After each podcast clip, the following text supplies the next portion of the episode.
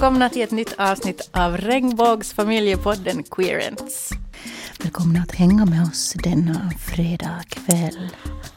Det är ju inte fredag nu när ni lyssnar troligen, men, men för oss, nu, nu ska vi berätta. Nu när vi bandar så är det fredag kväll och vi eh, är borta hemifrån samtidigt utan barn. På en kväll? På en kväll efter klockan 19. Det här, det här är unheard of. Och gissa, gissa vad, vad vi också har? Vi har faktiskt lite öl. Ni kommer ju ihåg att vi hade skumpa på den där för ett tag sedan. Då hade jag inte druckit alkohol på jättelänge och jag blev väldigt full av ett, ett uh, glas skumpa. Får se hur det går idag. Ja. Det blev ett bra avsnitt. Det blev jättebra. Men nu är jag bara så här, men herregud vad är det vi sitter och pratar om här nu? Vi ska ju podda om viktiga saker och regnbågsföräldraskap.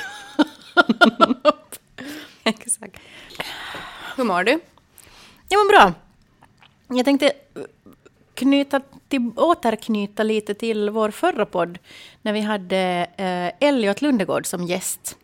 Mm. Eh, i podden. Jag är så lycklig fortfarande över den där podden, över det där avsnittet. Den blev jättebra. Ja, det, och det var, var viktiga saker och vet och utmärkt gäst. Ja, Elliot var helt uh, super, super.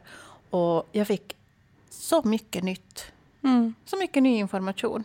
Mm. Jag är helt mega, mega glad. Vad har du för känslor efter förra podden? Jättebra. Jättebra Filis. Och har också funderat lite på det där ämnen som vi tog upp där, eller som Elliot tog upp. Mm. Ja, vi satt ju mest bara så, jaha, okej. Okay. För den var, oj, nu, sorry. För att den var ju så jättesmart.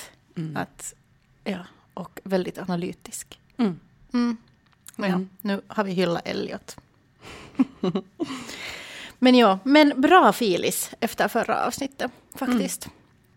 Annars mår jag bra. Jag gjorde en jätteintressant intervju idag med mm, personen som har hand om Instagramkontot Stulen identitet. Har du, du, känner du till det här Instagramkontot? Nej. Nej. Äh, det är ett så adoptionskritiskt konto. Mm -hmm. Och det var en helt jätteintressant intervju. Vi kanske kan återkomma till den lite senare. Men det har jag liksom haft, haft överst i mina tankar nu idag. Ja. Uh, rätt, vem har rätt att få barn? Den mm. eviga frågan mm. som uh, både du och jag har funderat på här under poddens gång och före det också. Mm. mm. Att såna, såna små existentiella frågor ja. funderar jag på. Mm. Hur mår du? Helt bra. Det är skönt att vara någon annanstans än hemma så här på en fredagkväll. Mm. Visst är det. Mm. Jag tänkte när jag satte mig på spårvagnen att, att uh, jag har inte sett The Friday Crowd på jätte, jätte, jättelänge. Mm. Det är ju lite en annan känsla i spårvagnen en fredagkväll än mm. en torsdag morgon. Mm. Uh, lite mera högljutt och rulla lite tomma ölburkar på golvet i spårvagnen. Men det är en sån där mm. speciell känsla och jag insåg det nu när jag, när jag märkte av den att herregud vad det är länge sedan jag har känt den här känslan. Alltså inte det är något speciellt men bara mm. det där att okej, nu är jag ute någonstans och jag har inte ansvar för någon annan just nu för tillfället. Mm.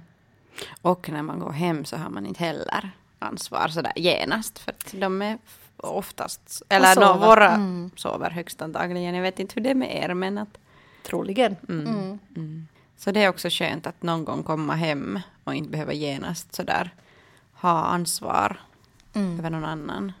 Man kan till exempel bara lägga sig ner i soffan och uh, titta på sociala medier en stund. Mm. Så jäkla skönt. Mm.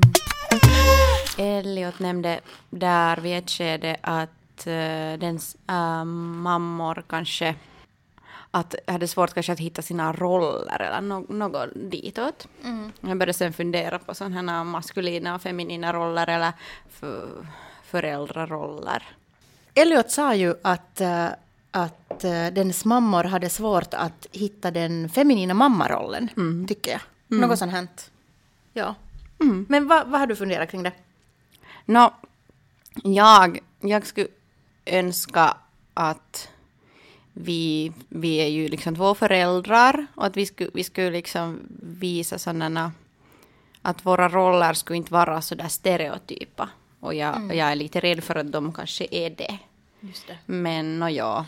Ja, du menar att, att din partner har den här liksom klassiska papparollen och du mm. har den klassiska mammarollen. Mm. Och då blir det... Nej, men det blir ju lite som Elliot pratade om då också, att, att man, man blir en, uh, man blir en så här, uh, kärnfamilj, men det enda som skiljer är den här ena saken. Mm att man är egentligen en regnbågsfamilj, men att, att det blir en så här kärnfamilj med kärnfamiljens roller. Mm. Och jag har ju det här liksom att jag skulle inte vilja att folk ser oss som ett heteropar, för vi är inte det. Och jag vill ju inte bli sedd som, som kvinna heller, så, så det där det... Därför skulle jag vilja visa mina barn att liksom... Jag skulle inte vilja uppvisa sådär stereotypa roller liksom för mina barn. Mm. Det här var någonting faktiskt jag funderade på då när jag var gravid också. Att, uh, för jag hade många, många kompisar som lever i, i uh, cis-hetero-förhållanden och uh, med barn, små barn. Och vi pratar ofta om, om det här med könsroller i familjen och när man har små barn. Och mm. Jag pratade med en kompis om det här, att, att det ska bli spännande att se hur det blir i vår familj när vi är två mammor, två kvinnor, eh, men eh, den ena har burit barnet. Att blir det sen sådär att den bärande mamman tar den liksom klassiska mammarollen mm. Mm. och den andra blir med den här liksom papp, klassiska papparollen. Ja. Har det blivit så? Jag försöker alltid nu och då analysera och nej, jag vill inte, jag vill inte påstå det. Mm. Uh, kanske vissa saker är ju så, eftersom det är jag som har amma, uh, för att vårt barn blev ammat, uh, så där finns det ju en viss, en, en viss sån här rollindelning då, att då, då, då kanske det lättare blir så att barnet barn, alltså barnet är nog ibland mera mammigt. Jag säger mammigt när, när hon klänger fast vid mig. För mm. att hennes andra förälder är äiti. Så jo, uh, barnet kan vara väldigt mammig ibland. Men jag tror att det har att göra med den där amningen kanske. Mm. Men sen samtidigt så är hon nog klängig på den andra föräldern också. Så jag ser kanske en ser kanske vissa tendenser till uh, klassiska könsroller inom en kärnfamilj, men de är nog hemskt utsuddade i vårt fall. Mm. Så skulle jag säga. Men ni är liksom två personer av, av samma kön? Det är vi, ja. Eh, min partner är liksom man och jag är icke-binär. Och jag kanske sådär... Mm, det blir en helt annan mm. dynamik och situation. Mm. Och våra barn är nog verkligen liksom hänger efter mig. Men mm. det, alltså jag ammar fortfarande, men bara en till två gånger om dagen. Mm. Ja, det är ju nog det också. Men att kanske på andra sätt är de, de är nog mera klängiga på mig. Och, men jag funderar att det kanske också det att jag var lite längre hemma med dem. Och, ja, och under samma. den, hel, den mm. första tiden var jag hemma med dem mer och mm. sådär. Mm. Men jag märkte nog sen när min partner var hemma med dem att de blev mera liksom, att de fick en närmare, vad heter det, bond. Kontakt. Kontakt med mm. honom sen. Mm. Att de var en tid sådär jätte efter honom. Mm. Men det märker jag nog också om jag är borta, borta mycket ett veckoslut eller så här. Uh, så nu märker jag då att uh, barnet tyr sig mera till den andra föräldern. Mm. Sen, sen tycker jag också att jag märker en, en sån här skillnad som då kanske har mer att göra med hurdan typs människa man är. Att jag, jag är den som busar med barnet och um, liksom fånar mig. Vilket jag tror också kanske bidrar till att barnet nu för tillfället kanske dras mera till mig att det blir en mammighet mm. av det. För att hon är ju nu i en sån där ålder att hon vill busa. Men det där är ju fast vid personlighetstyp också, tänker jag. Att det har ju, behöver inte ha någonting att göra med att jag är den födande mamman till exempel. Nej. Men det är ju så här att om man tänker stereotypa roller så är det ju ofta den där pappan som är den där som busar med barnen. Ja, är det det ja? Jag tycker. Och, och min partner är ju den som busar med barnen. Ah. Eller som skojar och gör något kullerbyttor med dem eller vet du sådär. Är härjar. det sant? Jag har inte ens tänkt på det där. Jaha, just det. Jag Men det ja, är kanske ofta det är det. Ja, Så. Om man tänker helt stereotypt nu. Ja, ja men det, man måste ju tänka stereotypt om man ska kunna liksom analysera de här situationerna. Okej, så där tar jag kanske den då mera stereotypt manliga ro- rollen. men ja, men inte vet jag då om det, vad det bidrar till, att, eller bidrar det till någonting. Men så är det. Ja, det som jag skulle också nämna att alltid om i en bok om där är en sån här feminin person och en maskulin person som är alltså vuxna, så då är all, det är ofta nog så att jag är sen, de pekar åt vem är mamma och vem är iska. Så jag är nog den där feminina och, och han är sen den där maskulina. Men vad tror du det beror på då? Ja. Nå, det är för att nå, han har skägg och kanske den där personen i boken har skägg och kanske sådana saker. Jag vet inte.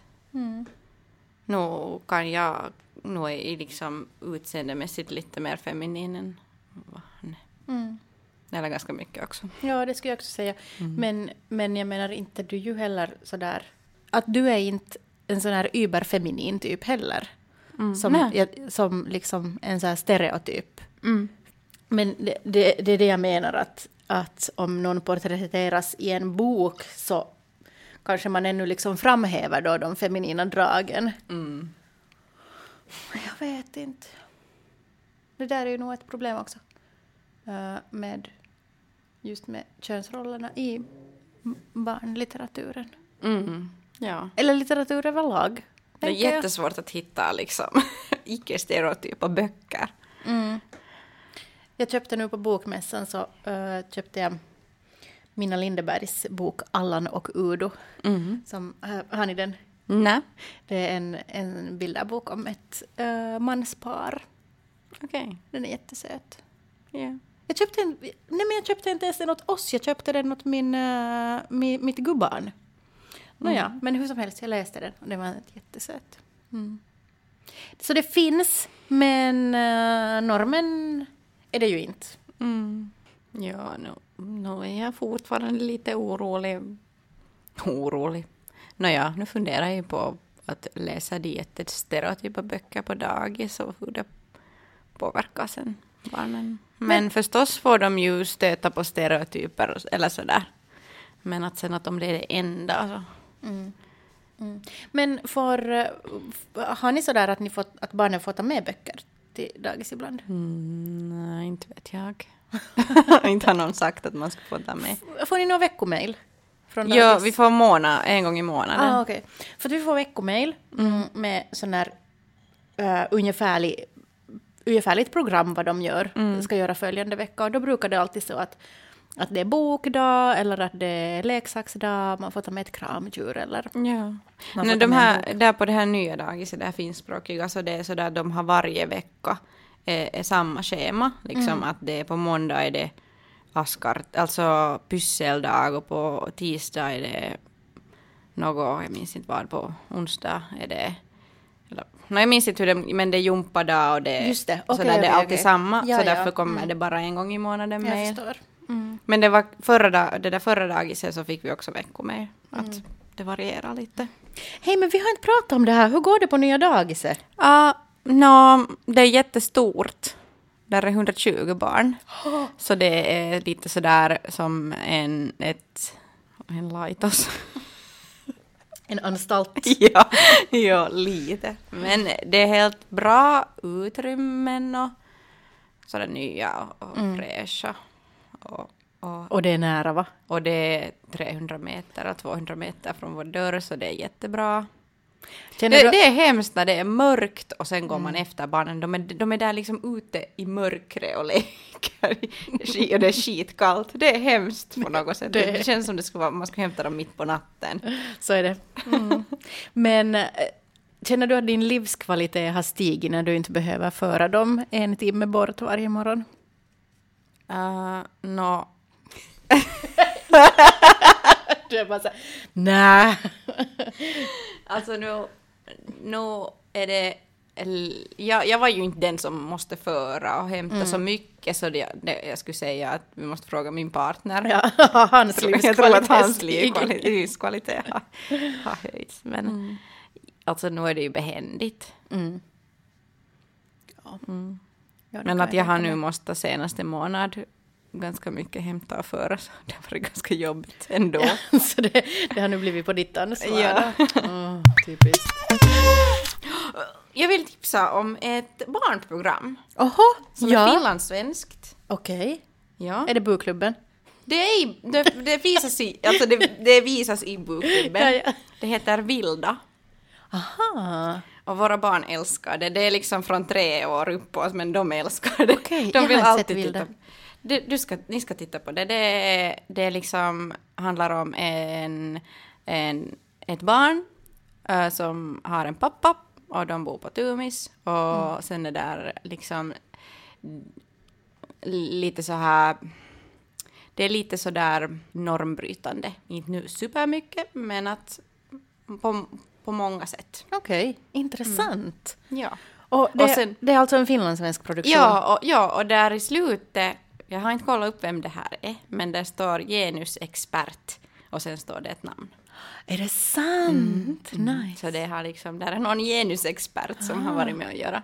Finns det där, det, det finns säkert där i Lasten Arena, Barnens Arena? Ja, Okej, bra. eller alltså vi har en arena-app där i vår TV och där hittar man under bokklubben. Just det. Okej, nej men jag, jag har den där Barnens Arena. Vi har varit tvungna, vet du, att ta bort mm, Youtube-appen från våra telefoner. För att vårt barn, alltså, hon, har, hon blev besatt. Det, det, det, det gick inte att... Alltså, nej men vet du. eh, hon skulle se på blä, blä, blä, blä, blä, blä, alltså Babblarna. Så vi har låtit henne titta då på Babblarna ibland på, på Youtube, så att hon får ha telefonen och titta. Men sen har hon lärt sig hur man swipar och hur man byter. Och då, eh, då har det liksom det har gått till det att när hon sen tittar så det är massa weirda konstiga videor på bilar som kör över leksaker i slow motion. Vet du sånt här? Då var jag så att okej det här är inte bra. Och sen, och sen ja, eller vad? Och sådana jättekonstiga videor med kossor i olika färger som vet du går sådär mm, statiskt framåt. Jätte, jätte, jätte underlig. Och, och, och det, det blev så där att hon, liksom, hon blev som hypnotiserad framför den där eh, skärmen. Och då är vi så att nej, nu, nu Ja. måste vi.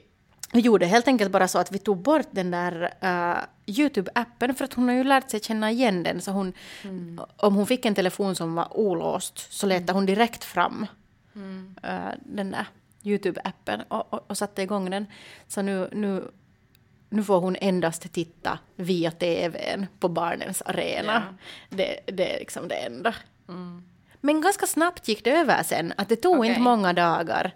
Um, klart att hon var upprörd först. Mm. Och liksom skulle titta och, och, och skrek. För det var ju ett väldigt bra sätt att få henne att sitta i vagnen och sådär. När hon, eller om man ska göra någonting. Man behöver tid för sig själv. Mm. Så var det ju ett jättebra sätt att hålla henne busy med någonting. Att sätta, sätta telefonen i hennes hand. Men, eh, men ja, det, det, jag blev nog nästan lite sådär skärrad. Sen när jag började fundera vad hon tittar på och jag började kolla att nej men herregud. Och man blev, man, man blev så varse om att hon blev liksom hysterisk Ja. av de där videorna. Mm. Oh, ja. Men, men snabbt gick det över, som Ja. tur. Ja. Och nu, nu är hon helt inte... Nu, ibland vill hon nog liksom ha telefonen i handen, men inte det. Hon tittar helt nöjt från TVn sen om, om hon nu ska titta på någonting. Och, och hon tjatar inte ens om det hela tiden längre. Så att, skönt. Ja. Vår, vår, vår, vår, speciellt ett, ett av våra barn så vill hela tiden titta på vilda, vilda, vilda hela tiden. Alltid när vi är hemma. Nu för tiden, för nu när det har varit mörkt och kallt och de är jätte, har varit jätteledsna efter dagisdagen så sen har vi tittat mycket på Vill. TV, på vilda. Mm. Ja. Vi har nog på pikkukakkonen varje dag. Mm. Ja, vi har nog vilda på varje dag. Vi har liksom... Jag försöker att de är sju minuter långa de där avsnitten. Försöker att det inte liksom blir jättemånga. Mm. Nå- några. Mm. Vi har sådär att, att vi har uh, pikkukakkonen på från TVn. Mm. Så att liksom när det kommer mellan fem och sex, så om vi är hemma då, så då får hon. Ja. Om hon vill så får hon titta på fast hela pikkukakkonen. Att Ja. inte, sådär, inte tittar hon ju aktivt hemskt Nej, länge. Att sen nej. börjar hon göra någonting annat. Mm. Ja, jag pratade någon gång med en kompis att, det, att de hade liksom som regel att inte över en timme skärmtid i dagen Mm. med så här tvååringar. Men att... Ja, men sen alltså på sommaren hade vi ju också sådär att vi hade helt liksom, vi tog sådär att på so för att det är sommar så, så är det högst en halvtimme i dagen och vissa dagar inte alls. Mm. Men nu så har vi en liksom, nu har det farit igen till det där att det Ja, men på grund av att det är november och Mm. på grund av att alla är deprimerade. och man behöver fan lite tid att bara sitta i soffan när man kommer Ja. hem från jobbet. Helt på riktigt. Ja. Jag tycker inte heller att man ska man ska demonisera skärmtid eller barnprogram. Jag menar till exempel sånt som finns på Barnens arena. Det är helt fine program. Mm. Och jag tänker att, att barnprogram fungerar ju också pedagogiskt. Mm. Ja, vilda speciellt. Det, här, alltså det här blev nu en reklam för Yle. Yle Ja, och men alltså arenan. vissa barnprogram är ju lite underliga men att det, här är, det, här är, det här är OK. Alltså det där, eh, alltså i Pikkukakkonen, det där, vad heter den där katten som eh, går och tittar på boboll? Ma- Katti Matikainen. Ja, alltså vad fan! det är för program, herregud! Fattar inte. Och varför ska, varför ska den där katten se på boboll hela tiden? Nej, jag fattar inte. Har jag missförstått någonting nu? Inte har det varit varje gång jag har tittat på. Ja, det är inte. Jag tycker att varje gång jag tittar så är de på någon sån här pesäpallostadion.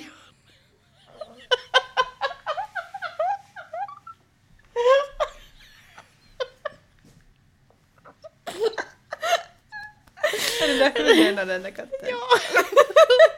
En sån rojsig liten katt. Inte liten, stor katt. Stor. Stor katt som pratar med några små barn. Usch. Så här snuskigt tycker jag.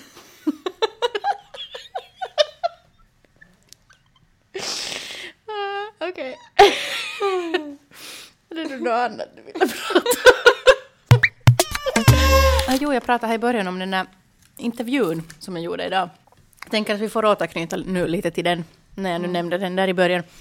Mm, jag jobbar alltså med så artikelserie om, jag brukar säga barnskaffandets etik, men kanske mera familjebildandets etik. Um, det skulle vara kanske en så här riktigare term om det. Men i, och, och i en av de här artiklarna så, så ska jag, Um, eller så berör jag internationell adoption. Och det finns ett konto på Instagram som heter Stulen identitet, eh, där det är en eh, adopterad eh, kvinna i Sverige som tar upp, eh, alltså, mm, alltså kritisk, kritiskt granskar Alltså adoption och allting som är kring det. Och det var så jätteintressant att prata med den här människan. Och jag lärde mig så mycket, massor. Och um, hela, det här, he, hela den här grejen med att försöka bilda familj och, och få barn. Det är så känsliga grejer. Och det, det är så mycket etiska och moraliska frågor att egentligen att ta ställning till. Speciellt om eh, du inte är ett cis-heteropar som kan naturligt få barn. Det, det berör liksom en hemskt stor del av befolkningen egentligen. Och Man tänker också att, att i alla fall finländarna blir allt eh, äldre före de skaffar barn. Eh, och fertiliteten sjunker och man behöver hjälp på ett eller annat sätt med det.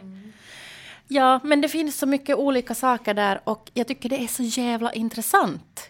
Och allt, allt har ju på något vis börjat från det när vi själv, jag och min partner, började fundera på barn. Att liksom från det här egna att nå, vad, är, vad är vår rätt? Vad är vår rätt att få hjälp till det här? Vad, vad är vår rätt att be om någon annans kropp på något vis? Jag menar sperma hör ju, det hör ju till någon annan som har donerat det. Men sen nog sådana som eh, kan få barn via med att de knullar. Mm. Mm, knullar. ja. Så, så där, är- nu kommer där ju också en massa etiska och moraliska frågor. Att, Det är klart, men de kommer bara inte så tydligt. nej, det är så, det är så norm. Det är normen. Mm. Det är normetiken. Mm. Ja, men det är intressant. Eh, jag ska inte prata mer om det, för att ni får läsa de här artiklarna eh, i eh, en dagstidning nära er eh, kring jul någon gång, skulle jag säga. Mm. Men eh, om ni har tankar kring de här sakerna så får ni jättegärna höra av er till mig. Så ska vi se vad vi kan göra. Mm, mm, mm, mm. Nåja. Det, nu drog jag ner oss på marken igen efter, efter vår flip-out. Nu, nu känner jag så här att jag känner så här att eh, vi har två chipspåsar, uh, varsin öl till. Nu är det dags att avsluta det här för att vi har tid borta hemifrån utan barn tillsammans på en fredagkväll. Det här har eh, kanske aldrig Det hänt. har aldrig hänt. Tack för att ni lyssnade. Eh, vi är tillbaka om två veckor igen. Och, Ta eh, hand om barnen. och varandra. djuren, Varandra. Vad var det? Och planeten. ja. ja. Hej då. Hej då.